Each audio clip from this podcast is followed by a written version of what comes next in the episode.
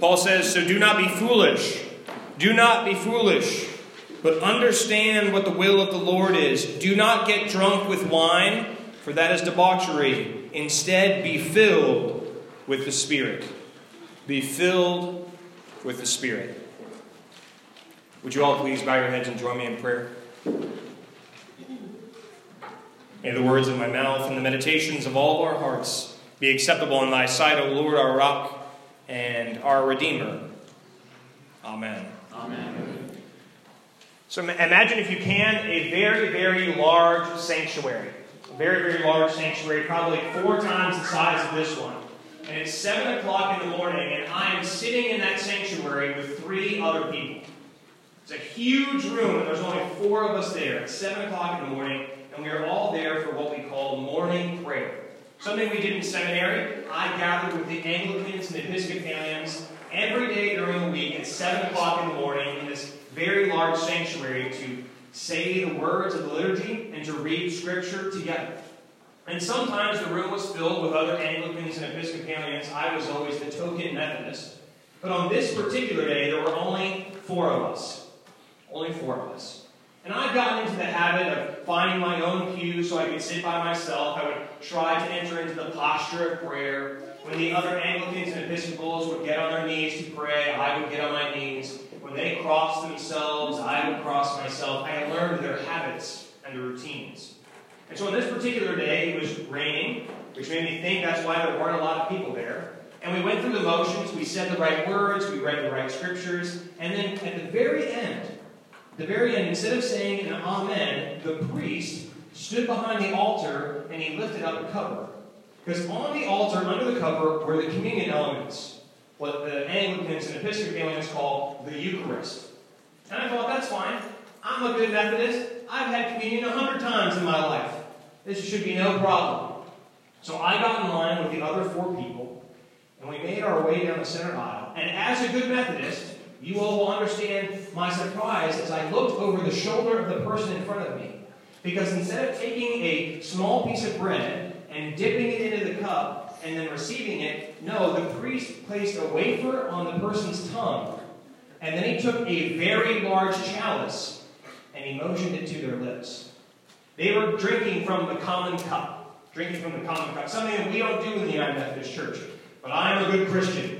So I walked forward and I outstretched my tongue. I got my wafer, and then the priest took the chalice and he placed it to my lips and he began to pour. Now, again, I was a very good Methodist. Hundreds of communions, except I only ever tasted Welch's grape juice when I had communion.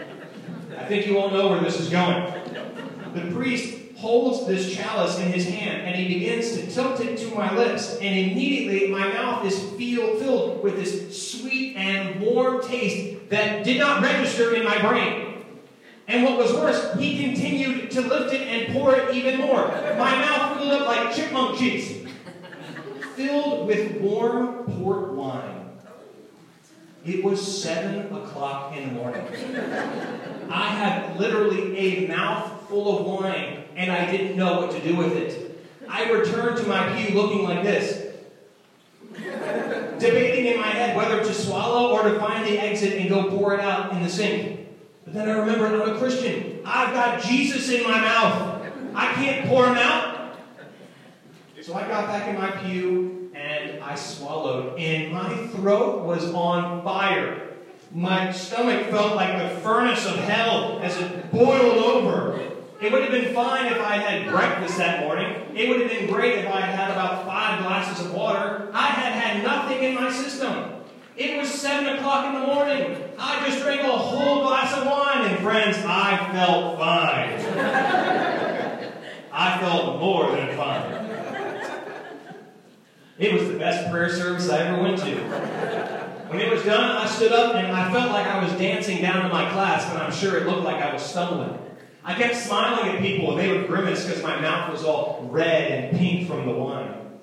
I sat down. I was so happy to be in class, ready to learn everything my professor said. And every time someone got near, they'd sniff a little bit in my direction.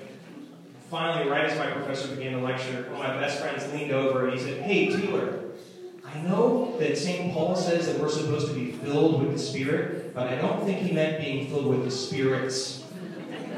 You might want to go brush your teeth. Ooh, that was the best day of seminary, let me tell you. I smelled like wine until lunch. Created quite a reputation for myself that day. I was feeling fine. Be careful how you live. Make the most of your time. Don't get drunk with wine. Be filled by the Spirit. Paul is getting to the end of his letter. He's concluding his thoughts to the church in Ephesus, and he has some final instructions. He says, Time is a fleeting thing, is it not? Most of us here are all too aware that life seems to keep passing us by regardless of everything we do to slow it down. This thing we call time, it's all we've got. No one can add an extra day to their life. And so, with the beautiful and finite time we have, Paul urges us to resist foolishness, to withstand the temptation of temptations, and make the most with what we've been given. No matter who we are and no matter what we've done, all of us will experience times of emptiness. It can manifest itself in strange and mysterious ways, but those moments come for us all, that those times where we feel empty inside.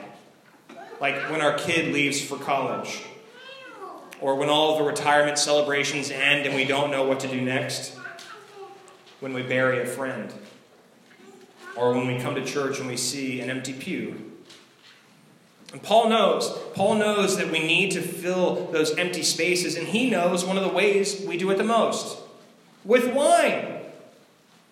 Now, to be clear, Paul is not standing up on a soapbox to address the virtues of temperance. Remember, Jesus loved to drink wine everywhere he went.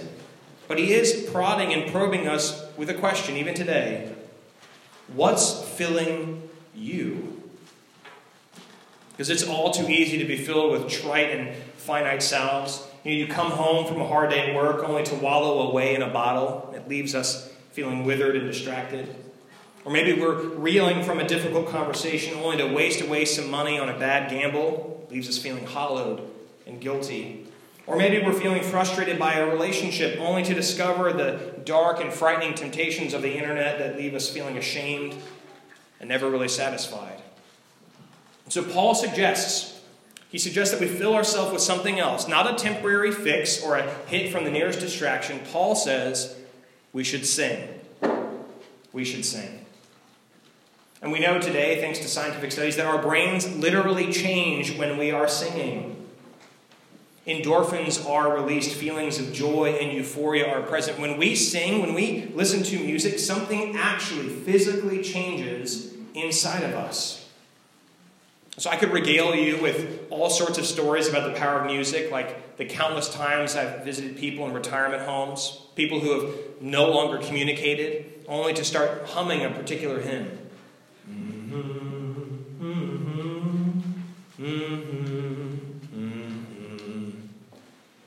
a sudden, it's like the curtain of dementia is pulled back for just a moment, and someone who has not communicated in days or weeks or months starts to sing vocalize words that they haven't in a very long time. Or I could tell you the story from Acts 16 when Paul and Silas are in prison and they're singing. They're holding hands and they're singing together as they're in chains, and God makes an earthquake happen that releases them from jail. Or I could tell you about the time John Wesley was on a boat traveling from England to Georgia and a horrible storm came in the Atlantic Ocean, and a wave toppled the boat and broke the mainsail, and John Wesley thought he was going to die. And he looked over on the boat and he saw a group of Moravians holding hands and they were singing. When the sun finally came back out, he said, What's wrong with you people? Didn't you think you were going to die? How could you sing at a time like that? And they said, Oh, John, we were singing because if we die, we know where we're going singing, music. It can make us lose control in the best ways possible. Through the Holy Spirit, during music, we're somehow grabbed and pushed and prodded or shook, and all of a sudden, everything that we've been missing or ignoring comes to the surface. We lose control of the control we so desperately cling to. And sometimes music reminds us of the most beautiful truth of all that we're never really in control. Most of us here have a really hard time with that. Really hard time with that. Perhaps it's because most of us have come of age in a world we are told again and again that you have to be in control, that life is up to you, and that if you lose control, you lose everything. Paul implores the hearers and the readers of this letter to not be distracted by things that claim to fill but only leave us empty. And he uses music as an alternative. And it would be so easy to end the sermon here and just say, hey, friends, go home, put on your favorite record, go listen to an Aretha Franklin song, enjoy some music. Come back next week. We'll have a hymn sing. We'll sing all of your favorite hymns in church. It would be so easy if that's all it took. But it's more than that. Paul says, Be filled with the Spirit as you sing psalms and hymns and spiritual songs among yourselves, singing and making a melody to the Lord together, giving thanks to God the Father for everything in the name of our Lord Jesus Christ. We are filled by the Spirit together. It's not something we can do on our own. And that's the thing that confounds us the most that we have to have other people. The thrust and theme of all of Ephesians is that they and we today are no longer strangers. The community of God called the church is a people together who respond to God together, who sing together. Do you know how hard that is? To wake up in the midst of our frustrations and our failures, only to believe that the best way to get through life is to share it with somebody else. I mean, who wants to do that? Who among us wants to stand hand in hand and sing songs knowing full and well that our real lives don't look like what we portray on Sunday morning? Who wants to do that? Well, I think you do. I think you do because you're here. It doesn't mean it's easy. In fact, it's incredibly difficult. Most of the time, it's almost impossible to find the joy and the glamour in it all. But as we live out the ordinary moments of life, as we experience both the mountaintops of joy and the deep valleys of sorrow, we can be filled to overflowing with the Spirit together. That is the call of the church to be the body, to be a community, a new community, in spite of all of our differences. Our call is to be the church in all of its simplicity and all of its complexity. And to use Paul's language, time is of the essence. Right now is the moment for us to make good on all the opportunities God is giving us to be redeemed in Christ Jesus. We can't afford to waste our time, to fill our days with frivolous pursuits or miss this particularly poignant call. Because when we, the church, are out of touch with its vocation, it's like we're stumbling around in the darkness like a bunch of drunks. We might feel a welcome reprieve from life. We might get the hit we need to forget our frivolity, but without our call, we cease to be the church. Do we know deep in our bones what we are called to do and who we are called to be? Or are we just stumbling around looking for the next drink? Are we drunk with wine, or with ego, or with money, or with power, or are we filled with the Spirit? Believe it or not, God desires our drunkenness. God wants us to be so filled and fueled by that which we consume that we are forced to rely on the person to our left and to our right as we stumble through life. God hopes and yearns and dreams for us to throw our cares to the wind as we are three sheets to the wind. The time has come for us to lose control, but to be filled with the right kind of spirit. I'm going to end with a story about my son because he's not here. And uh, he's only two, so I've got a short amount of time left that I can tell stories about him before he starts getting angry that dad preaches about him all the time. Uh, my son is two years old, and for nearly every night of his life, I have read to him a few books, and I have rocked him to sleep and placed him in his bed. He's getting bigger, which makes it harder, but I do it anyway. I read him a couple books, and I'll hold him on my chest, and I will rock him to sleep. And over the last two years, we do the same thing every night. I hold my hands behind his back, and I pray. And we pray together. And as I walk him back and forth, I will sing to him a song. And because I'm a pastor, the songs that immediately come to mind are hymns. And so for two years of this child's life, I have held him on my chest and I have rocked him to sleep to the sound of hymns. Two weeks ago, I was holding him on my chest. I was rocking him back and forth. And I said, Jesus loves me, this I know, for the Bible tells me so. Little ones to him belong, they are weak, but he is strong.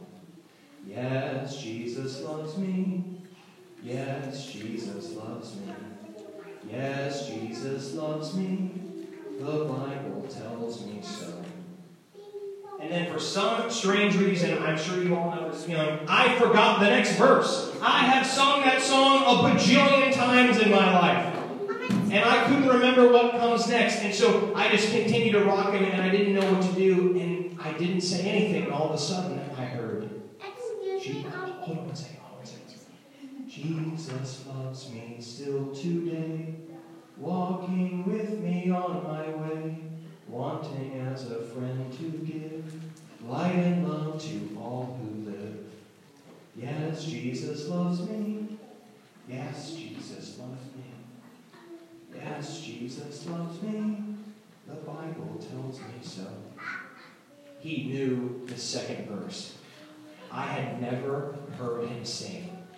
And he knew all the words to the second verse. And so there was a moment of profound clarity where I felt God's divine hand on everything in my life. And then I thought, I've got to find out if he knows more. Amazing grace, how sweet the sound. I said, You're a genius, Elijah. this little light of mine, I'm going to let it shine. I said, You're a Christian and you don't even know it. I went back and forth singing songs, and he knew all the words. And for a fleeting moment, I thought, gosh, I am a great dad. I should get an award for this. And the more I thought about it, the more I realized this really has nothing to do with me. In fact, it has everything to do with you. Because for the better part of a year, my son has sat in this sanctuary every Sunday morning and he has listened to you sing those songs. He can't read. He can't read from the hymnal. If you look over when he when we're all singing hymns, he will stand on the pew where John is sitting and he will hold a hymnal upside down pretending to sing. It's because of you. It's your witness to the songs of our hymnal that have taught him the words that he no longer and does not yet understand or realize. It's because of God working through people like you that my son has learned those songs. And so all I can think about is the fact that he knows these songs and that he might carry those words with him throughout his life. That he might carry the memory and the witness of people like you who sung and attested to your faith that it's better to be together that harmony is possible when you sing together. So be filled. Be filled with the kind of spirit that makes you sing, because I promise it can change your life. I offer this to you in the name of the Father, the Son, and the Holy Spirit, one God, now and forever. Amen. Amen.